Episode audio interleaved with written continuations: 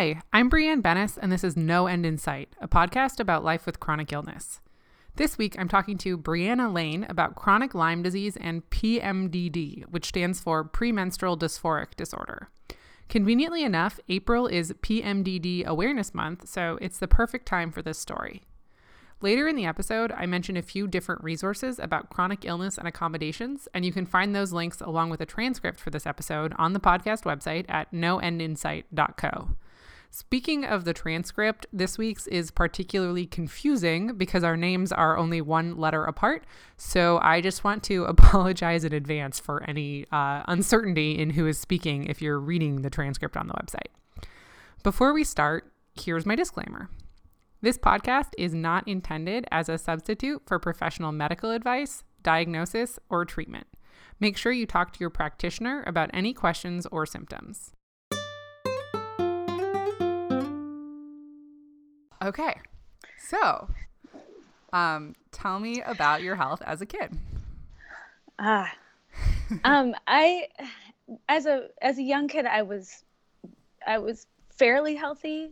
Um, like lots of strep throat and ear infections and stuff like that. Um, but uh, my issues are related to my period and my menstrual cycle. So uh, it was basically from when I got my first period in sixth grade um, is when stuff started going wrong. Mm-hmm. Yeah. Like hormones shifted and and initially, it, did you identify it as something being wrong, to use your word? No, I, I, you don't know if it's. Yeah. You don't know if something's wrong until until you until you start talking to other people. Yeah. And and start figuring out, oh, it's not normal for me to cry every single day. you know, like yeah it's not normal to be sleeping as much as I'm sleeping. You know, you don't. You, it's it's a slow process to figure out what's normal and what's not. Yes. And um, I think okay, so I'll kind of tell tell my story of how it all started because it, it wasn't really that wrong when I first started having my my period. It was like maybe when I was in my late teens when I started um, just experiencing huge uh, uh, emotional shifts, like like big time rage and off the charts PMS. And it was only a few days right before my period, and um, and I thought that was just PMS. That's just what PMS is, and um, and most of my life, other than that, was pretty normal. It was just like five days um, leading up to my period, maybe. Mm-hmm. Um, and then my period was really rough, you know, really bad cramps. Um, my mom reminded me that I always wanted to stay home sick, and she, you know, she would say, "Oh, it's just your period; it's fine." Lots know? of people go to school or go to work or whatever. Like, exactly. Yeah. yeah. It's like uh, everybody that has period deals with this. It's fine. Yeah. Just go.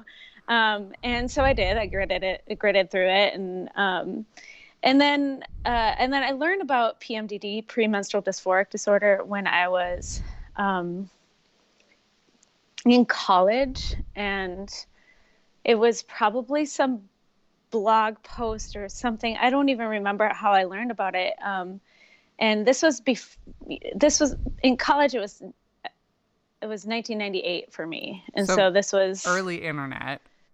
To yeah. make one point, yeah, exactly. So it wasn't again easily very easily accessible information wasn't very easily accessible on weird stuff like this and no one was talking about it socially right um, but i saw the diagnosis somewhere and and i met the, all the criteria and i was like i have that yeah. i know i have that and um and then it and then i couldn't i didn't get a diagnosis until two years ago and i'm i'm turning 39 really soon like yeah, that's, that's crazy cakes. That's like 20 years after it sounds if it was 98ish. Yeah. Yeah. Exactly. Yeah. Yeah. I was like I I knew I had it um and I um I went to my general practitioner and then I, then um well actually I went to urgent care a couple times with cramps then mm-hmm. and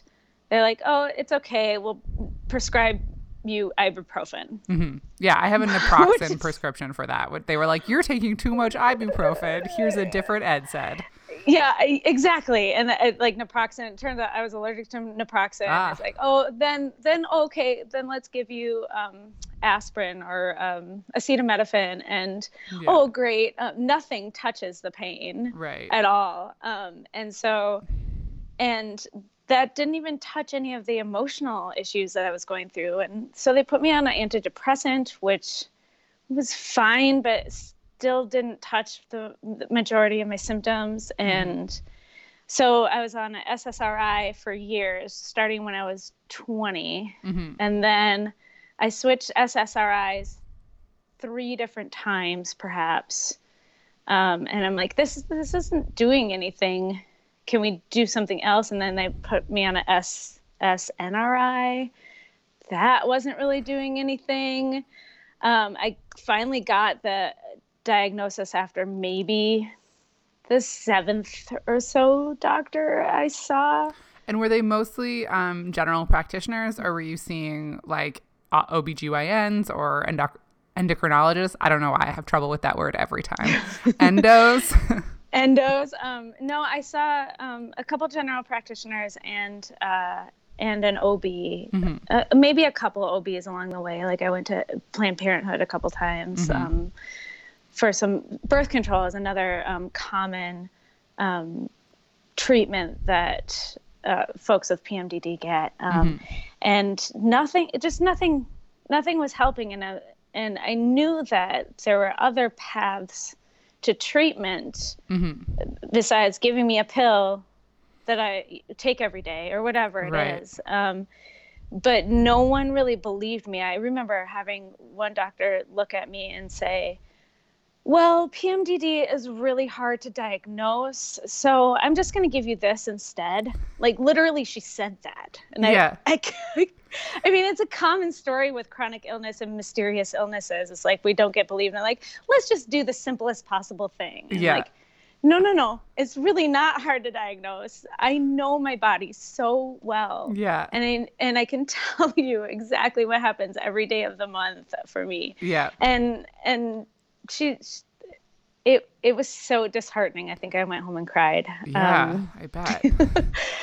and so I'm having trouble like thinking staying lin- linear. In no, that's thinking. okay. It's um, okay. And uh, so I I finally ended up getting a diagnosis, and as years go went by, like I was having more and more bad days a month, and mm-hmm and less good days. But um, still, I, were they still stacked together in a way that was like the time leading up to or the end of your cycle? Yeah, absolutely. It's like luteal phase, like mm-hmm. textbook mm-hmm. uh, PMDD, um, and it just it just kept getting more intense um, mm-hmm. as the time went by, mm-hmm. and um, and so I finally I actually the person who gave me my diagnosis. This is really interesting to me because I think um, I think it could help some folks that are looking for diagnosis. As I went on to um, an online therapy situation, so mm-hmm. I could write to my therapist um, any any amount of times. Yeah, it's like the the chat based ones. Yeah, exactly. There's a couple. Yeah and depending on what service you have like they they will get back to you five days a week or once a week or whatever mm-hmm. and i did the one that, where it was constant and so she could actually like witness my cycle mm-hmm. so she's like oh i believe you now you yeah know?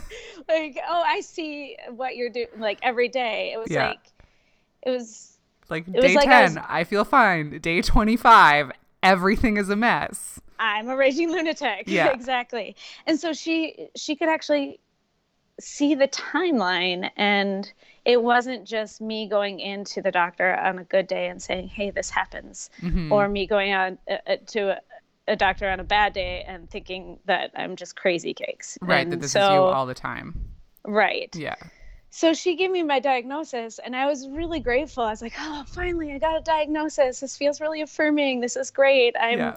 you know and it, it, but it doesn't mean anything anymore. This was about two years ago, and mm-hmm. I'm like, uh, uh, now I'm thinking back, and I was like, I already knew that. Why yeah. did I need a professional to tell me that I had this thing? Because with PMDD, it it doesn't have a, it has a treatment plan, but it's still that treatment plan is like throwing spaghetti at the wall kind of situation. It's like mm-hmm I'm still experimenting with what works and what doesn't work, and mm-hmm. um, and and they still don't know exactly what PMDD is, like what right. causes it. Like some people think that it's a histamine response, some people think it's a, um, it's like well, a histamine response being like your body is almost allergic to your chemical Com, uh, to your hormonal like to the situation maybe progesterone or something else that would be elevated at that time Exactly. Yeah. And um, but you know, progesterone therapy doesn't work for everybody either. So that's you know, mm-hmm. it's still a mystery. So it's a diagnosis with no real yeah uh, st- story. I mean, it's nice. It's nice to get yeah something on paper and something that you can pare down and say, okay, these are the treatments that have worked for other people. Mm-hmm. But then once I, I mean, I could already eliminate a bunch of treatment plans, um, even by self diagnosing. Um, and so I, I, out of the you know say there's 11 treatment plans i've already eliminated nine of them yeah by self by self diagnosing and uh, and now I can get a doctor to maybe listen to trying the other couple. Mm-hmm. And so by the when I got that diagnosis um, officially, I, um, I I brought it to an OB and I said let's let's do some testing. Yeah. And and then even like I had to stick up for myself and I had to say like I want this done. Yeah. you know, which is I, hard. Like it, it, it seems really obvious, I think. But when yeah. you actually go to a doctor and you're like, I've re- one, I've done research. Please still uh-huh. respect me. And two, I have specific tests that I want to request. Like, uh huh.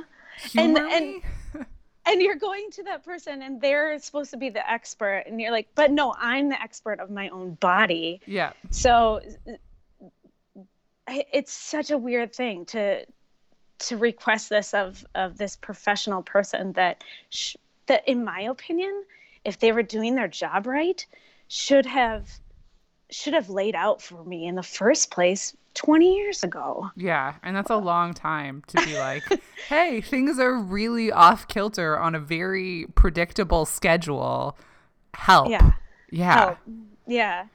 And um so I brought this to an OB and and she's like, uh, yeah, that's really hard to test for. So why don't we? I mean, I could do these tests for you, mm-hmm. which, which, the tests that she offered were to see if I'm premenopausal, which I'm not, and uh, which I knew I wasn't. Mm-hmm. and right, well, it hadn't just started either. Exact, yeah. exactly. And um, and I didn't really under understand the test um, yeah. before I took it, and I had really good health insurance at the time, so I was like, whatever, let's just do this test. Yeah. Um, and then the other one was to see if um, if God, I don't even, I can't even, it's like a cell salpingogram situation. I don't know. They put dye in my uterus and to see if both tubes were open. Okay.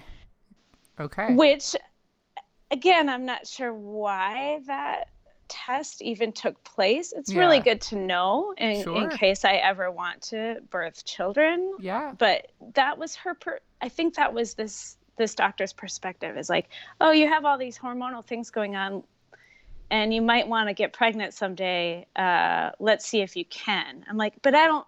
That's not what I'm asking. That's not what I'm asking exactly. So yeah. it was it was good to know maybe, but it didn't provide any information to my PMDD or yeah any any helpful. And what uh, kind of testing had you been looking for, or do you know? Like, are there I, tests? I wanted a hormone test that would give me a full hormone panel of what's happening mm-hmm. through my whole month. And right. she said that that was like to go through all the phases. Yeah. yeah. And she said that would be really difficult which it's not i No. learned because here's what happened next is i put out a message on facebook and i was just like you know what i've been i've been canceling things for i've been canceling events like with friends and appointments and i've just my i have like only five to ten good days a month these days Mm-hmm. maybe it'll help to just tell the world at once what the hell is going on with me Yeah. and and also i believe in the strength of speaking up so that other others can feel validated Yeah. as well so i'm like you know i have this public presence on facebook. I'll just do this. I i wrote here's what's going on with me. I have premenstrual dysphoric disorder. Um, here's my story basically explained in short what I just explained to you. And then, um, and then this woman that I know from the midwifery community here in Minneapolis, she stepped up and she's like, "Come see me." I was like, "I know you," and she thought um, that we should get to the bottom of it. Yeah. And, and I went to see her, and she gave me a bunch of assessments which feels like revolutionary you know Yeah. like, whoa someone's actually assessing me instead Yeah. of being like yeah that's too hard let's just give you this um, so Yeah. that felt super validating our first session together was two and a half hours because Yeah. that's not unreasonable to talk about No. bizarre health stuff It takes a like, long time to go through a full history, which Yeah. there usually isn't time for in a, the traditional system. Yeah. yeah That's a reasonable time for sure. I, yeah. Uh, like you and I are sitting here being like, duh, because we get it. I mean, Yeah. Chronic illness is just looked over. Um, yeah. But no, but it's not standard. It's not. Mm-hmm. And um, so I, I felt really affirmed in that. We She gave me assessments. Um, she ended up, okay, this is, and I've listened to a couple of episodes and I'm so curious as to how many people end up with this diagnosis, but she ended up testing me for Lyme disease. Sure. Yep. Definitely.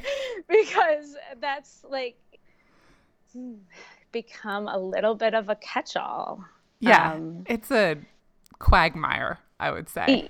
a quagmire, yes. Um, Yeah. So Lyme disease and co-infections, Mhm. Bartonella.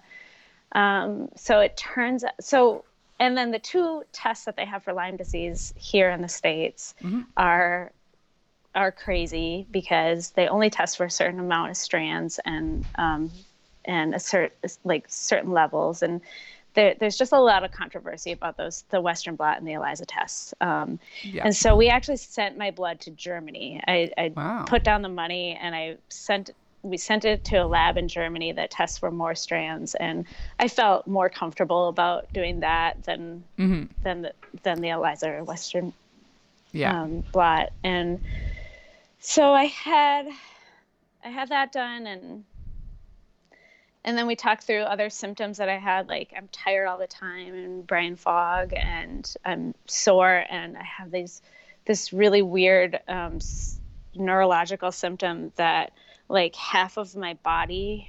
Um, like I could draw a line down the middle of my body. This is the my funnest symptom to talk about because it's so weird yeah.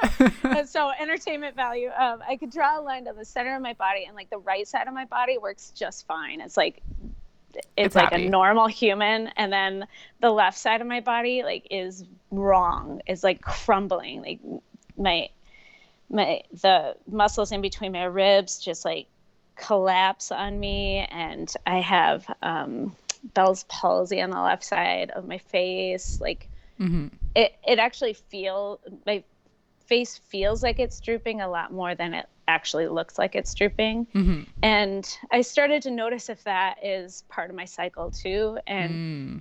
and it and it is. So i don't know maybe the lyme is causing my pmdd that's what my practitioner kind of thinks. Hmm but i don't know Sure. i have no idea but it is it, hands down i have i have lyme the So test showed it It came back. The do they still do a Western blot, but like fuller spectrum, or is it a totally different? It's No, okay it's if a the details don't make sense. it's a totally different test. It's just Okay. like a different lab, a different test, Yeah. and and a, a wider range for of Borrelia. um, Because there's different strands also, right? Like Lyme is Borrelia. I can never say this one either. burgdorferi. burgdorferi. Yeah, I, I always get Yeah. Bergdorf, and then I'm like, I don't know how to pronounce That's the end of this word. Sure. I got the emphasis wrong already. Um, but there's so many other Borrelia strands too. Yeah. I know, like one of one of my questions right now is that my um the screener, and it's the other one because there's the Elisa, and then there's um there's there's no there's two West- screeners. So like there's two different ways that they screen with the immunoassay or something. Anyway. Oh yeah, the H HGA and HG whatever. Oh my gosh, we're sounding Oh, like there's there's okay. There's IgG and IgA in the Western blot, which is the different Yeah. antibodies. But the way that they screen for it in the first place, Elisa is one, and then there's a second one. I think IGENA has a either IGeneX has a different Oh, yeah. method, or LabCorp has a different method. It doesn't matter. People listening, probably half of them will already know, and half of them will be like, "This is nuts." But for example, my experience is that my screener has been consistently positive, but my Western blot changes. And so uh-huh. my doctor's like, well, that's weird because there's all these other problems around fel- false positives with Lyme testing and also false Right. negatives with Lyme testing. I'm sure you've been down this rabbit hole now. But like, yes. this number is not changing while this number is changing. And that's weird, but we don't know why. Right. A- And and I mean, I've been I've been sick and getting sicker for so long and and dealing with the PMDD like mm-hmm. for so long that I'm like whatever. Just Yeah. I don't care. Use me as an experiment. Like look Yeah. at my lab numbers. I don't care. Let's just keep trying things because I am sick of being sick. Yeah. And I'm I'm sick of having to cancel my life because It's hard. yeah, and Lyme or not or Right. you know Whatever Western it is. blot or Yeah. whatever. It's um yeah. So that, So- yeah. So when were you tested for Lyme? Because that must have been within the last Mm. two years. Yeah, that was last year at, at about this time last year. Okay. Um, so right before I was tested for Lyme, um, this practitioner that suggested that test. Um, oh, going back to a piece of our conversation, she also gave me the test where you spit in the vial a couple, Yeah. you know, every other day.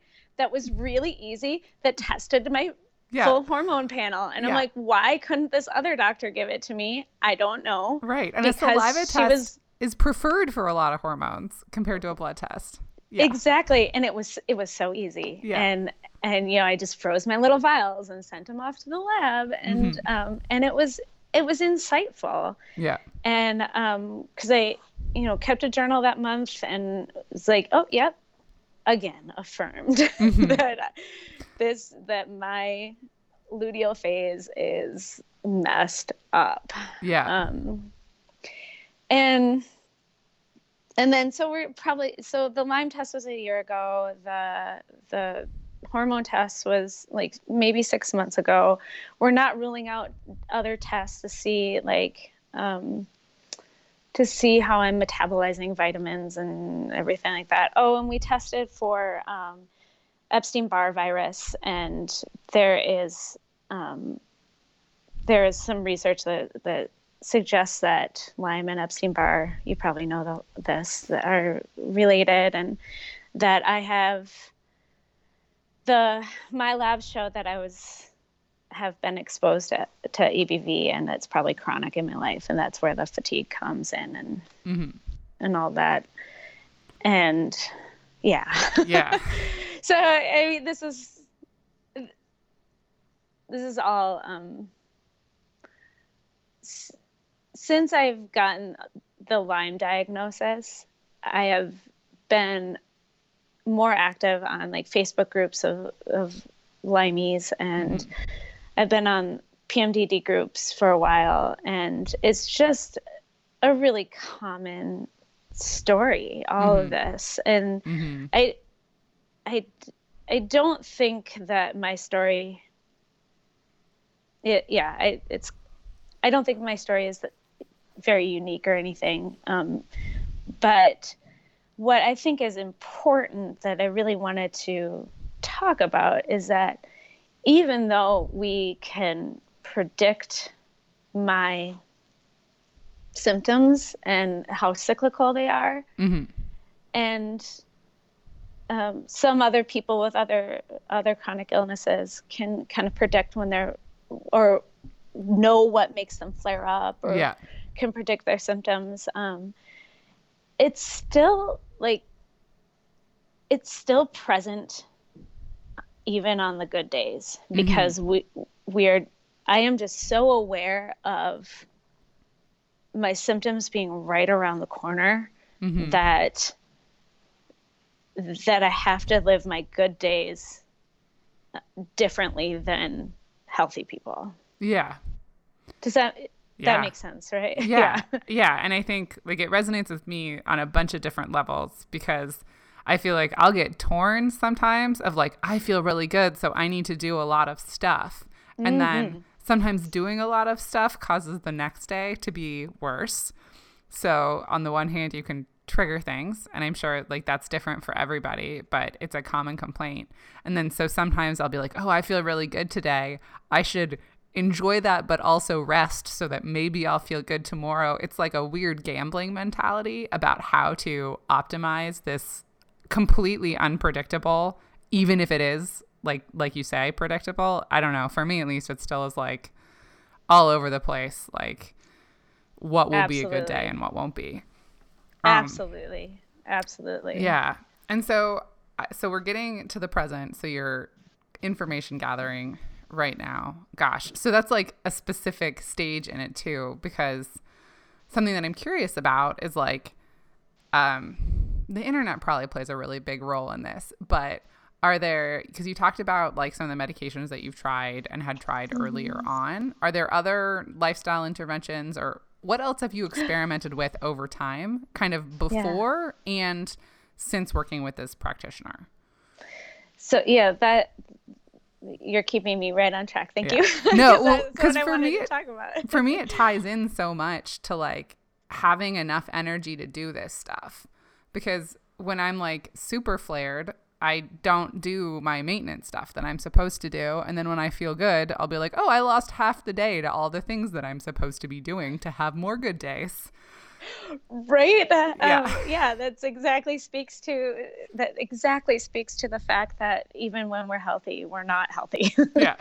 Um and yeah so i take right now i'm on four different antibiotics Mm-hmm. um, long term i've been on all of them for almost a year And so that's for the Lyme.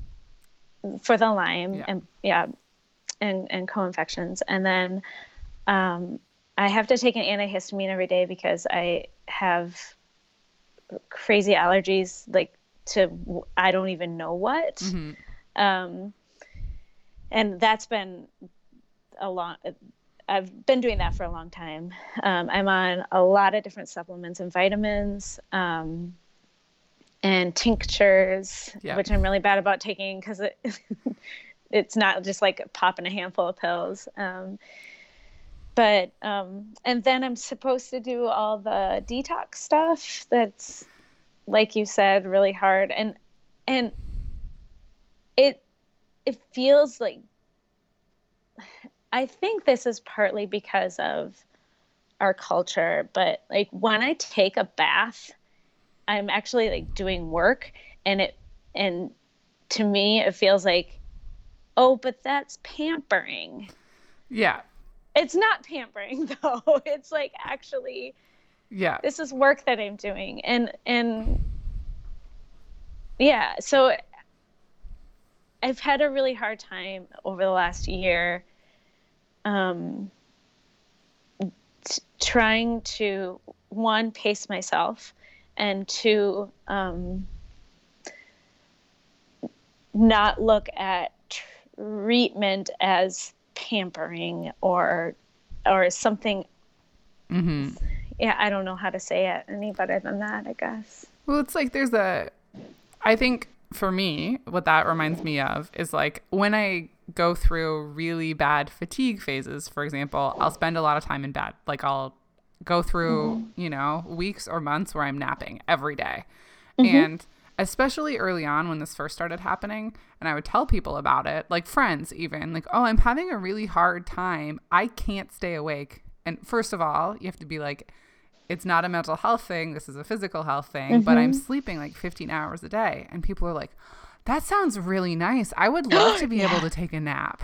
And you're like, nope. Eh, no, exactly. Nope. That's that is a kicker, man. Okay, yeah. uh, the two two things that I hear um, a lot is that. Yeah like i have had hypersomnia forever. Like i can sleep like a champ but i never feel rested. Mm-hmm. um, and I, I, didn't realize that that wasn't normal mm-hmm. for a long time. All my doctors downplayed it and i'm like eh, i think this is wrong but oh yeah. you don't so that's cool.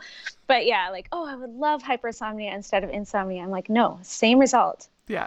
Like Still not except rested. for i'm yeah except for i'm losing like whatever. Yeah all this time to sleep and um still not rested. That and um and i changed my diet radically mm-hmm. uh, when i started seeing this practitioner. Okay. And um so i'm now um i would say like 90% paleo mm-hmm. like anti-inflammatory protocol. And, yeah um and people who say i uh who who say oh you look great yeah. have you lost weight? Yeah. like that one. Um, my friend, um, my friend with um, chronic EBV told me she, she's she said it really well. She said, "It seems like people are saying, "Oh, being sick looks really good on you." Yeah. like, great. Yeah, you're working really hard. This must be the outcome that you are going for. Right. Like, no. this has nothing to do with it. Exactly. It's amazing. Mm-hmm. It's just amazing the the things that we think that society thinks health is. Health mm-hmm. is being fit or thin and mm-hmm. getting 8 hours of sleep and feeling rested. Sure, I don't know. It's yeah. just bizarre.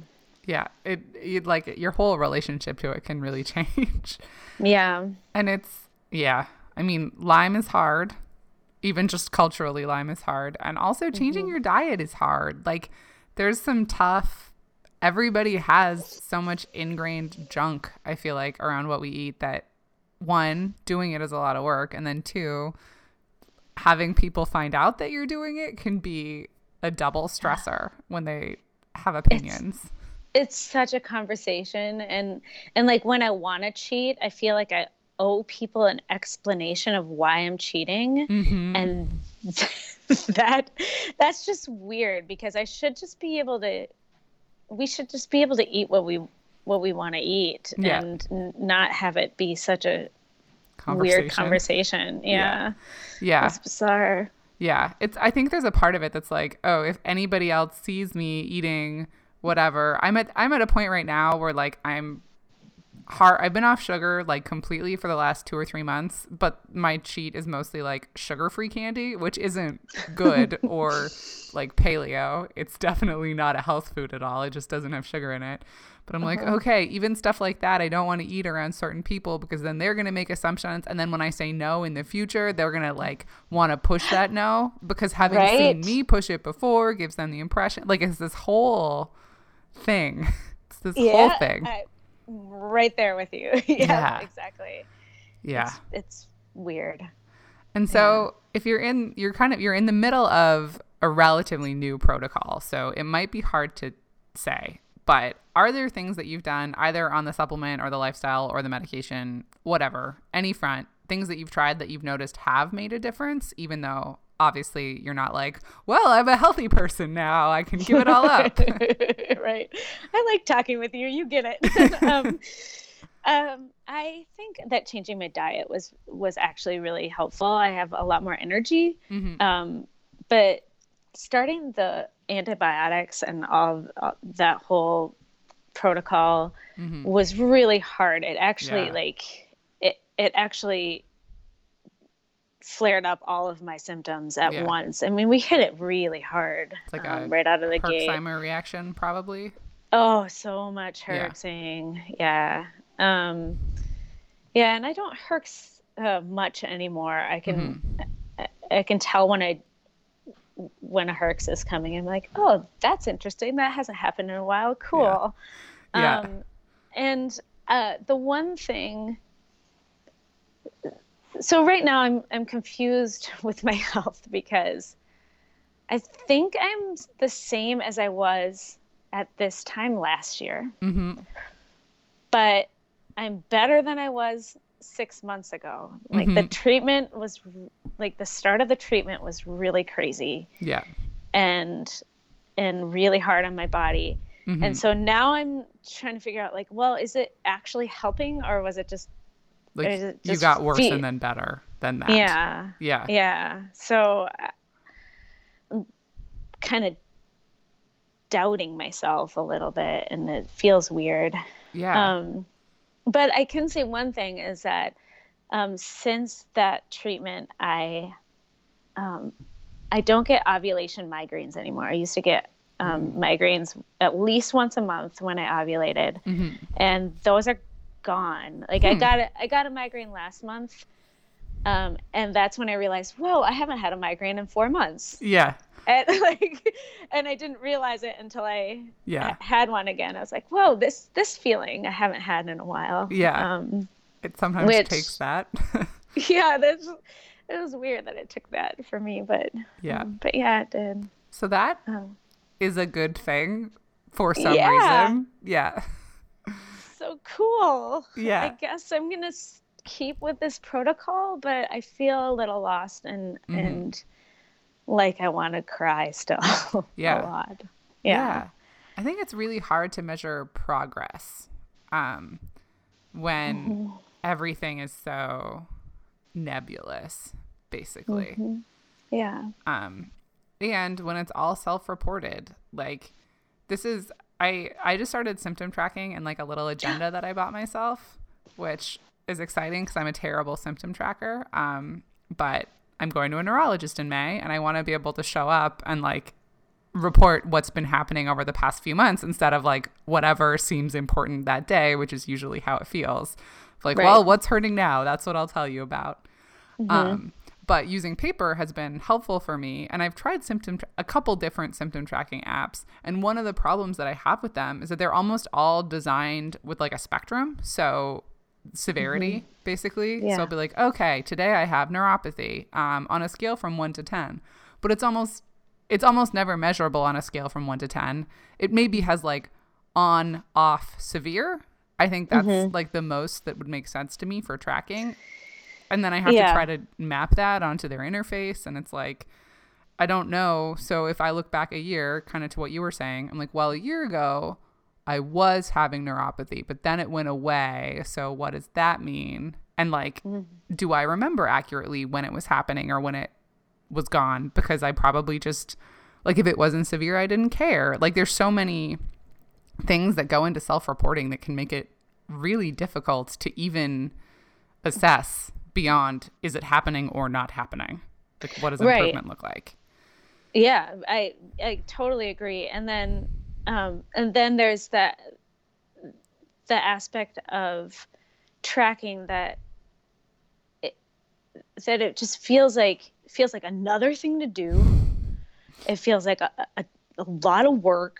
Um, Yeah.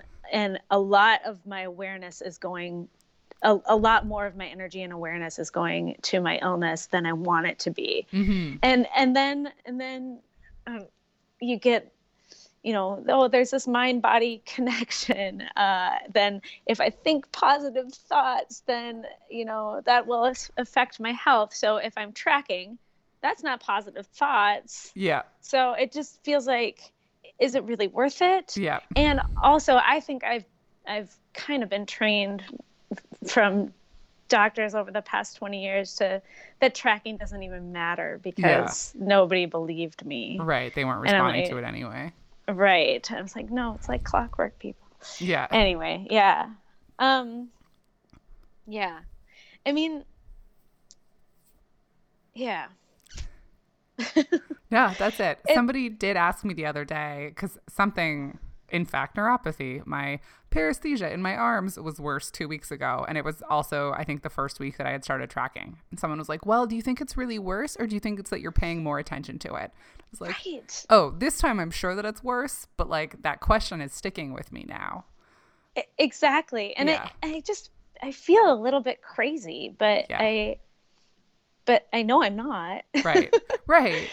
Yeah. yeah. That's something I'm for me, like I I am married and I when we got married, I was like pretty much I was in it. I was like in the middle of all of this. Mm-hmm. And so mm-hmm. regularly I'll just be like, Am I losing it? Like am mm-hmm. I just a lazy person now? And he'll be like, No, I can see you day to day. Like you're not just like, oh, today would be a fun day to hang out on the couch but having this other yeah. input which i def i haven't always had is like okay this feels like a little bit of sanity um because people who don't see it if someone doesn't see it all the time which is most people like it doesn't yeah. i don't know doesn't even register or doesn't necessarily make sense yeah i i am my partner and i have been together for 10 years and mm-hmm. um and i feel like he's my best symptom track yeah tractor.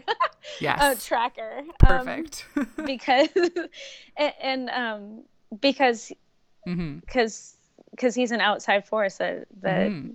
that's like no you're not crazy yeah um and uh I, I think it's helped him a lot for me to have actual diagnoses though mm-hmm. um because then you know he can read about them even though i've been reading about pmdd for 20 years he'd be like okay, yes, it's it's it, it is a thing, and here I can learn about it. And he, yeah. you know, he's read blogs like how to deal with a partner with PMDD because yeah, a lot of people don't survive relationships with people with PMDD. Mm-hmm. It's um, it's definitely a it can be a huge burden Mm-hmm. it is. It's hard. Um, and then the spoon theory. Have you guys talked about that on your show at all? I haven't talked about it very much. I feel like, I mean, I certainly know about it, and I think most uh-huh. people I've talked to know about it. So I, I feel like we've referred to it, but never explicitly, if that makes sense. Yeah, sure. But yeah, we can I, talk about I, it.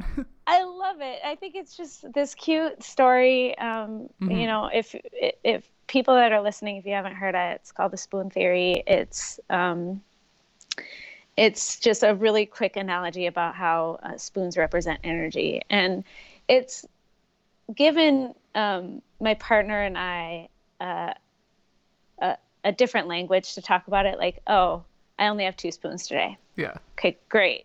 That that's like almost a code word, you know. Mm-hmm. And um, he's like, save your spoons, or you know. And it's been really nice and um, to to have to have that language about it. Mm-hmm. Um, and like you'll see the hashtag spoonie around yeah. a lot. Yeah. And I think it's just it's light and cute and yeah. makes a whole lot of sense. Yeah, it makes so much sense. Like it's yeah. very unifying because especially on Instagram, you're like, yeah. okay, cool.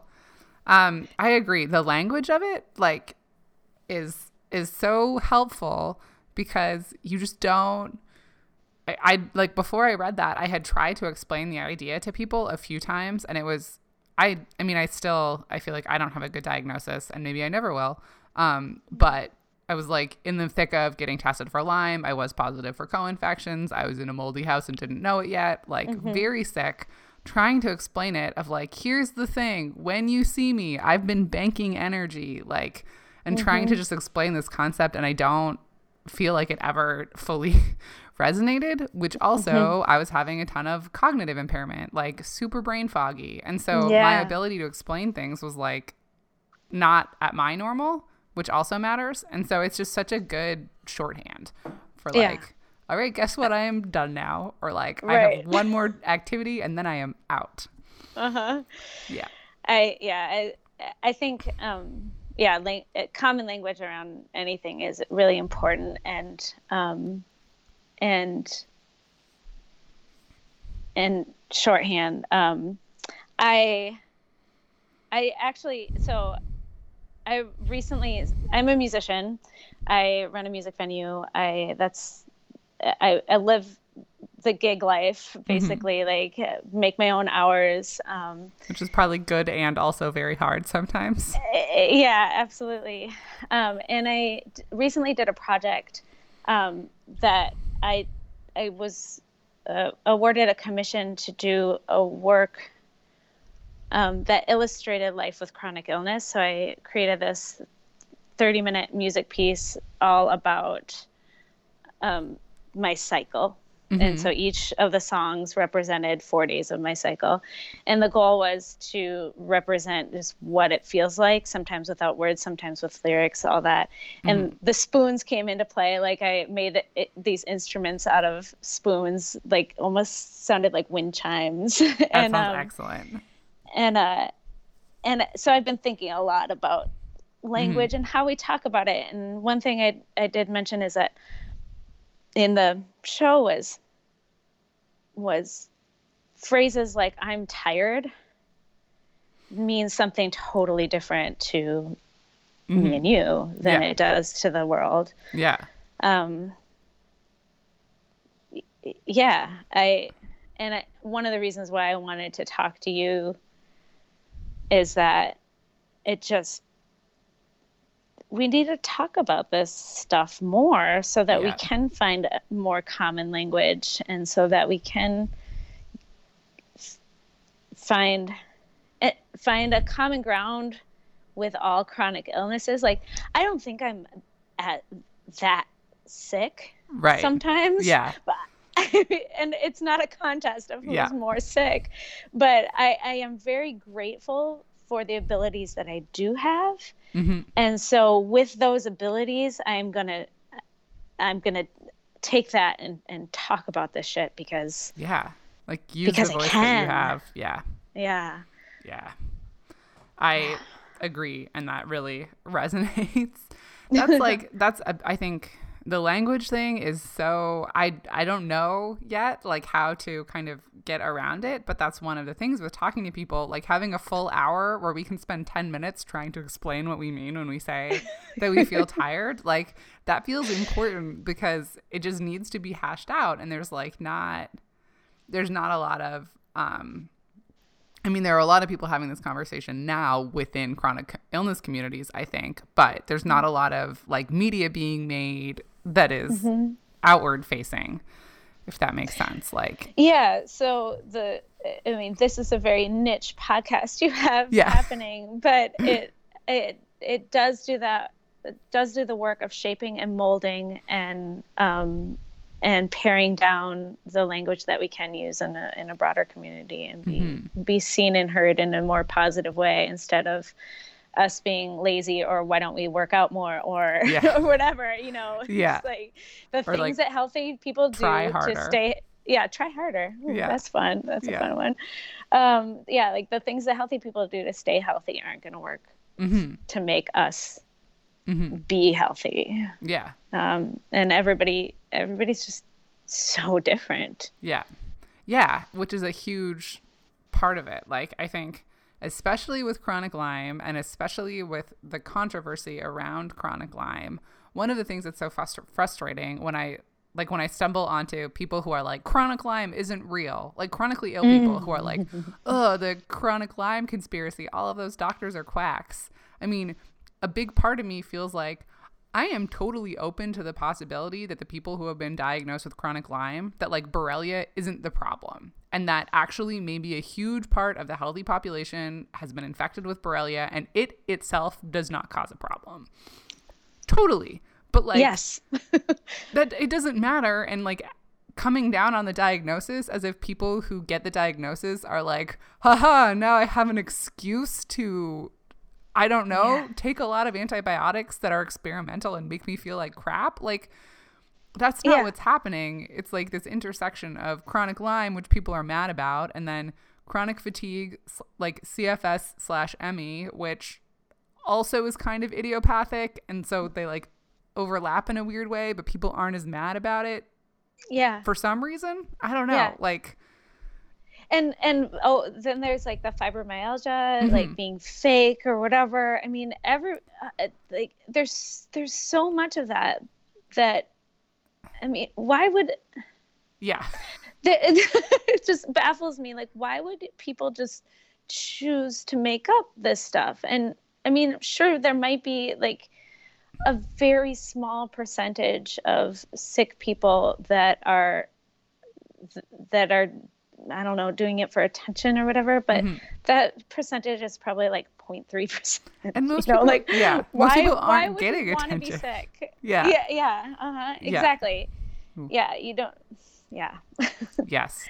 So that's all tied up in there too. Um, and sorry, I'm getting a little bit dark. I'm not near a light switch, so.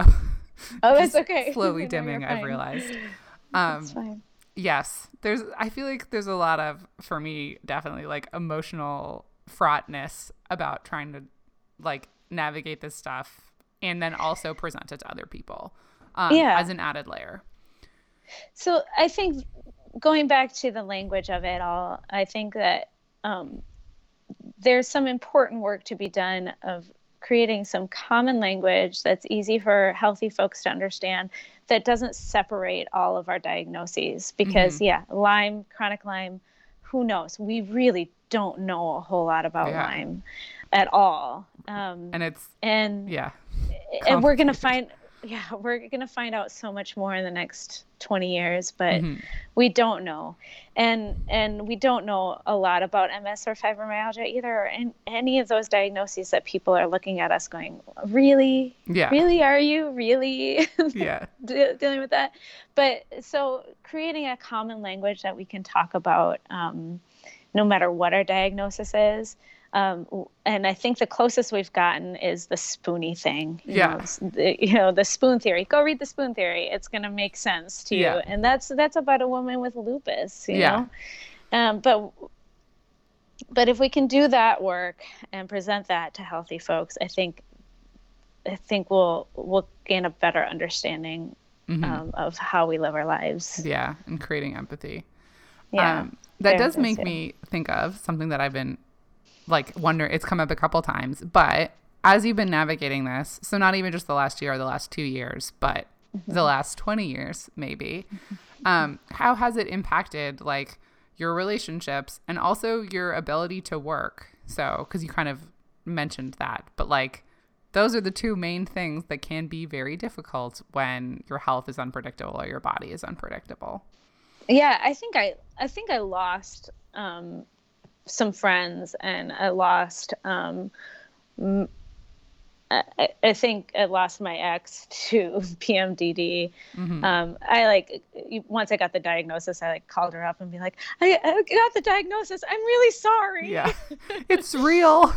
and she's like, I know, honey. It's okay. I mean, yeah. we, we had yeah problems beyond that, but um, but it did not help that I would turn into a raging lunatic once a month. Mm-hmm. Um, and I wasn't self aware enough to say, okay, no, my body's working against me. I should mm-hmm. just be quiet right now. Mm-hmm. Um, have so, is that something that's that specific thing as a coping mechanism something that you have developed or that has started to work like are you able to do that to say okay i know where i am in my cycle these thoughts or feelings might be impacted.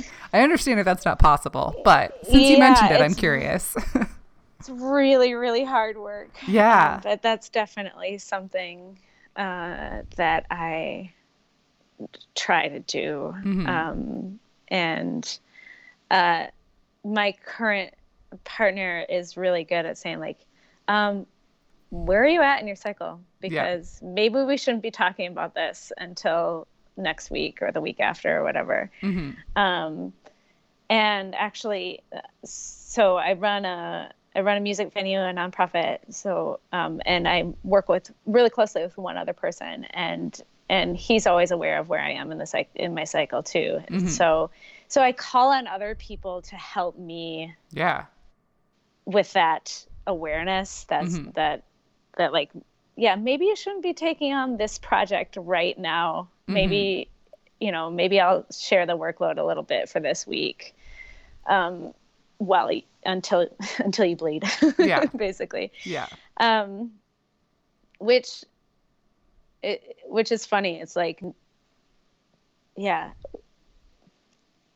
Having my issues mostly be relate being related to my cycle and that's something we don't talk about either menstruation and Yeah. and and cycling is just like a faux pas still like Mhm. what's that about Yeah. um is is weird but Yeah. to be able to talk about it with the people that I am closest with Mhm. so um my my two stepkids know as well and and I I don't put the burden on them to help me figure out where I am in my cycle but they they know so that you know their dad can say to them uh, she's Yeah. PMSing or whatever Something else is happening.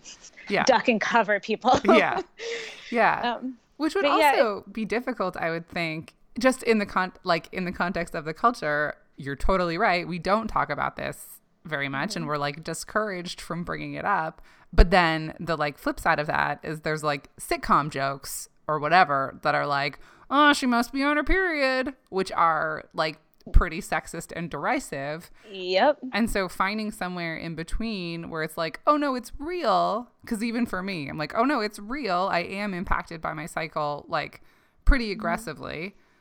Mm-hmm. And it doesn't make me whatever sick like 90s sitcoms suggest. So I'm sure that Yep, that's yeah. is in there. a- this goes yeah back to the oh you've lost weight Yeah. comment. I mean, everything is is if we just take a step back and just be like, no, everybody's complicated. It's going to be fine, Mhm. and and believe people and not crack stupid jokes. I mean, yeah, yeah.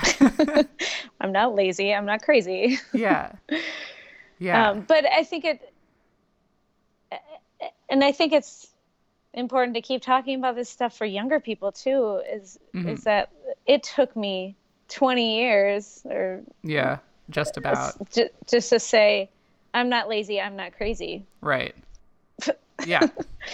And so you were you were asking about work. I don't want to stray Yeah, too far away from yeah, that question because I, I I've been thinking a lot about that lately, um, and, and listening to your podcast and Mhm. hearing what other people do and um and I don't think I could hold down a real job Mhm. right now. I don't think that I could work for someone else and and be uh, tolerated. Um, I think it's I, I when I worked for other people before, I, was always a touring musician and I um and then I would hold seasonal jobs and then go on tour again and seasonal Mhm. jobs. And Mhm. anytime I worked for someone else, I would call in sick to work two days a month Mhm. and that even started in college like i planned my my absent days around my period Yeah. um, like i wouldn't show up to class and i and i knew that i would need those days Mhm. and i i never i never asked any employers and i never asked any professors if i could have this time you Yeah. know uh, for accommodations now that i know myself well enough and i have the confidence to say i'm not lazy or crazy i Right. could ask for accommodations Mhm. but I also feel like I've gotten so much worse over the years that I won't I don't want to get a job working for someone else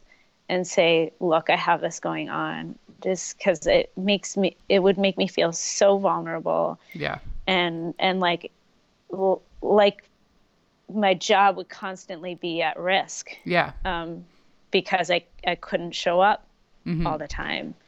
So I, it's important that I have my own hours. It's important that I can work, um, you know, a few hours in the morning, take a big long nap, and then a few hours in the evening. Mhm. Um, it's important that my coworkers and um, kind of know where I am in my cycle. Yeah. Um, And that you're in an environment where that feels comfortable yeah, to talk And- about. Yeah. yeah, I couldn't imagine working for a company and being like, I'm about to get my period. Yeah.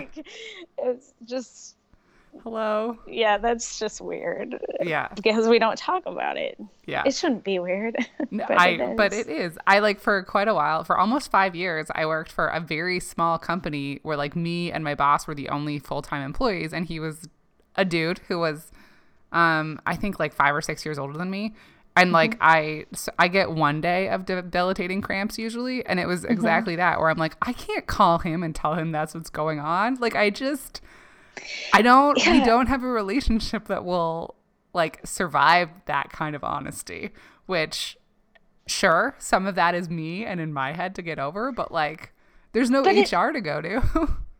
right exactly and it, i mean it shouldn't it shouldn't be a it shouldn't be that big of a deal in our society but it is it's Mhm. just the circumstances that we're dealing with you know it's like Mhm. we should be able to talk about periods Yeah. more and and it and again it's like i'm i'm old enough now and i know myself well enough now that i i wouldn't have trouble going to Mhm. someone and saying look this, this, is, what it is. yeah, but I I still feel the the societal pressure of yeah, that's not a really sustainable conversation. Yeah. Yeah. It's just hard. Mhm. Yeah. Absolutely. Yeah. Um great. Great. Great. Let's talk about these awful things. yeah. That's what I'm up to. good though. It's good work. Yeah, no, I think I think it's great, but just many many of these conversations are tough, but like for a reason because this stuff no one I also think one of the difficulties with any kind of chronic illness and asking for accommodations can feel the same way. And I'm going to turn the light on in a second because it's gotten very dark. But um, uh, asking for accommodations can feel the same way. Is it's like there's a fear that may or may not be justified that the people that we're talking to are going to think that we're asking for pity, maybe, or asking for something. And with accommodations, we are asking for something. But like Yeah. it triggers a like knee jerk response of like, this person's asking me for something. I can't just listen and be empathetic and be like, yeah, sometimes things suck because Or then I'm responsible. or or the fear of saying like, "Oh, is this going to become a trend?"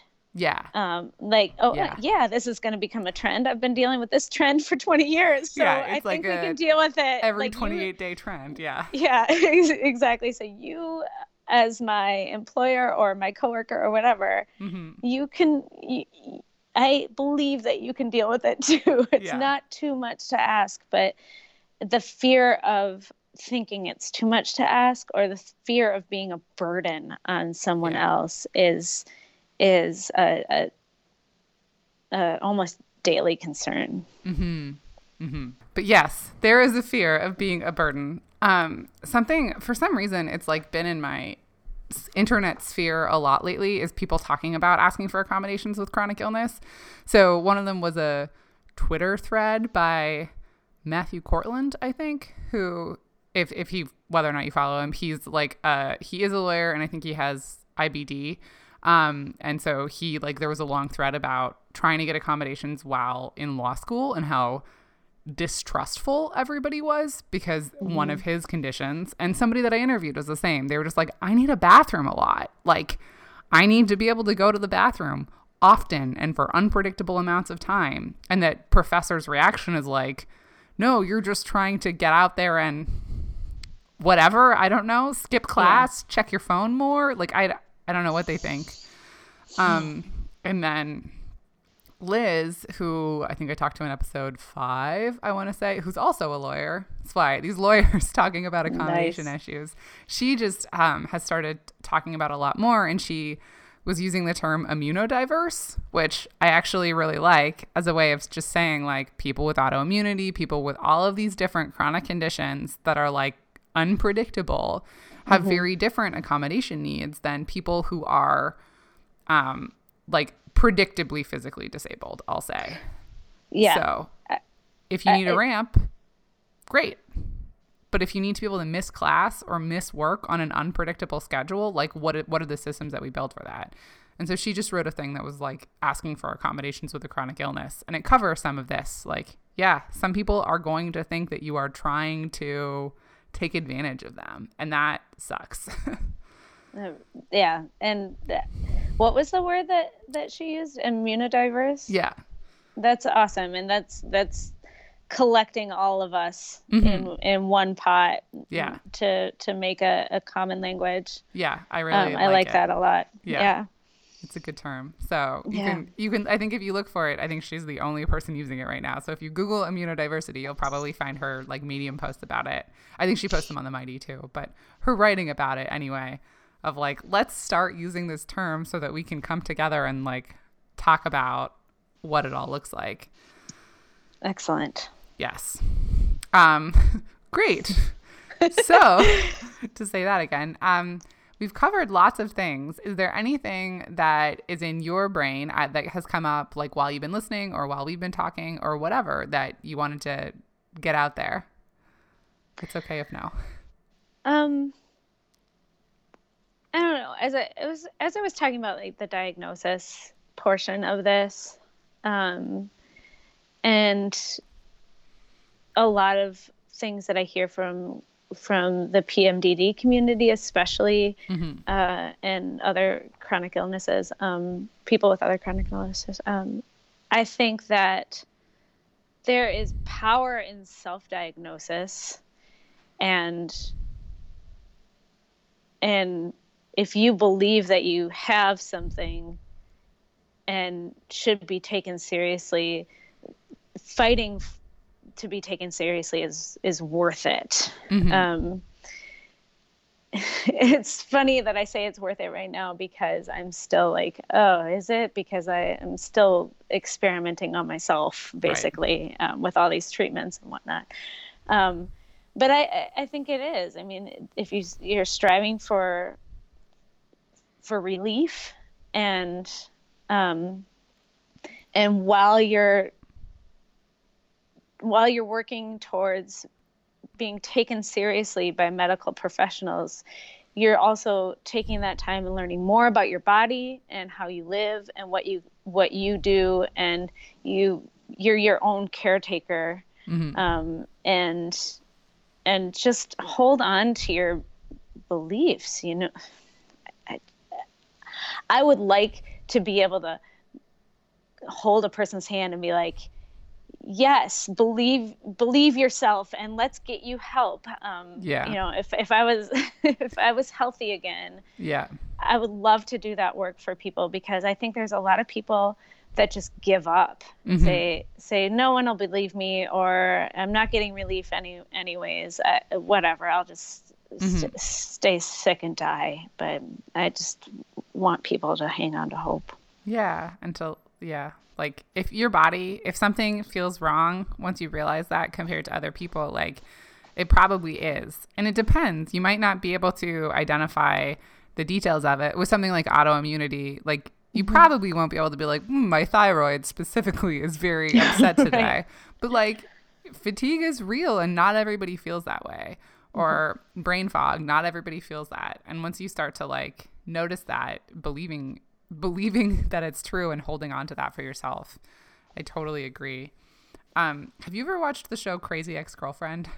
yes I love it Okay, because while you were talking about it way, way earlier, and then again now, I, I thought of the diagnosis song because she gets diagnosed with B, bipo- um, not bipolar. She gets diagnosed with borderline personality borderline disorder. yeah Yeah, and like as soon as she gets diagnosed, there's a diagnosis song that's like how happy she is to have a diagnosis, and it was I remember yeah, it's like that exact moment, which everybody should. It's probably on YouTube. Like, just look up that moment because you're like, oh yes, that's it. Like, even if it doesn't fix the problem, it gives it this legitimacy and it gives me a new lens for like thinking of my body and my mental health as something that I can take care of. Like, it totally shifts even when it's not like curable. we'll say. exactly Yeah. yeah and just uh, just being your own advocate to get your diagnosis taken seriously is is is important work that's worth it that's the crazy ex-girlfriend is awesome too Yeah. Also, just a delightful show. yeah um oh, that made me think of something oh i wish this whole conversation was taking place on a better day in my cycle because i am so exhausted today and so uh like brain foggy and and um so it's it's kind of ironic that it's taking place right Yeah, now um, i it. feel like i'm gonna listen back and be like oh brianna It's okay. It's just one of the things. It's just It's- one of the things of talking about your health and committing to a time, even if you can't predict how you will feel. Yeah. That's a part so of it it. goes. Yeah. Well, thank you for taking the time to talk to me and for sharing it, even if today is a fatiguey day. Fatiguey. I like that yeah, word. it's a real word for sure. yeah. Yeah. Um, I I have a an Instagram too that I talk more about this. I'm trying to get more active in Mhm. in in being outward um, Mm-hmm. about PMDD and chronic illness in general. And um, it's awareness, or actually, it's Instagram is Brianna Lane dot awareness month. Okay. Oh my gosh, it might be awareness month dot Brianna Lane. okay. Well, when I actually like post it, because I will eventually share it on Instagram, I will tag you if you want to be tagged. Uh-huh. Okay, it sounds sounds good. like yes. So, Yeah. So we could do that, and people can search for you. Instagram has a pretty good search algorithm, but you Yeah. will be tagged eventually um, on the Instagram post for it too, so Excellent. that you're findable.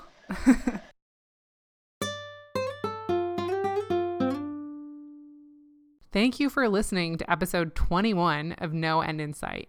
You can find the Instagram account that Brianna was talking about at awarenessmonth.briannalane. You can find this show on Instagram at no.end.in.sight.pod, and you can find me on both Instagram and Twitter at Venice B. In the next episode, I'll be talking to my first European guest about Graves' disease and the autoimmune protocol. So make sure you subscribe on iTunes or Stitcher or wherever you get your podcasts. And don't forget that I have a small Facebook group called Chronic Hustlers for people living with chronic conditions who are self employed. It's pretty small right now, but I'd love it to eventually become a place where we share resources about building a business while prioritizing our health. And finally, this podcast is supported by my cross stitch company, Digital Artisanal. When I'm up for it, I make simple modern patterns that you'll actually want to hang in your home. I love to cross stitch as a way to feel productive during flares when I'm stranded in front of the television. And I've been working on winter patterns, but I guess it's time to switch it up a little bit. So uh, we'll see what happens. I'd love it if you checked us out at digitalartisanal.com. Thanks for listening.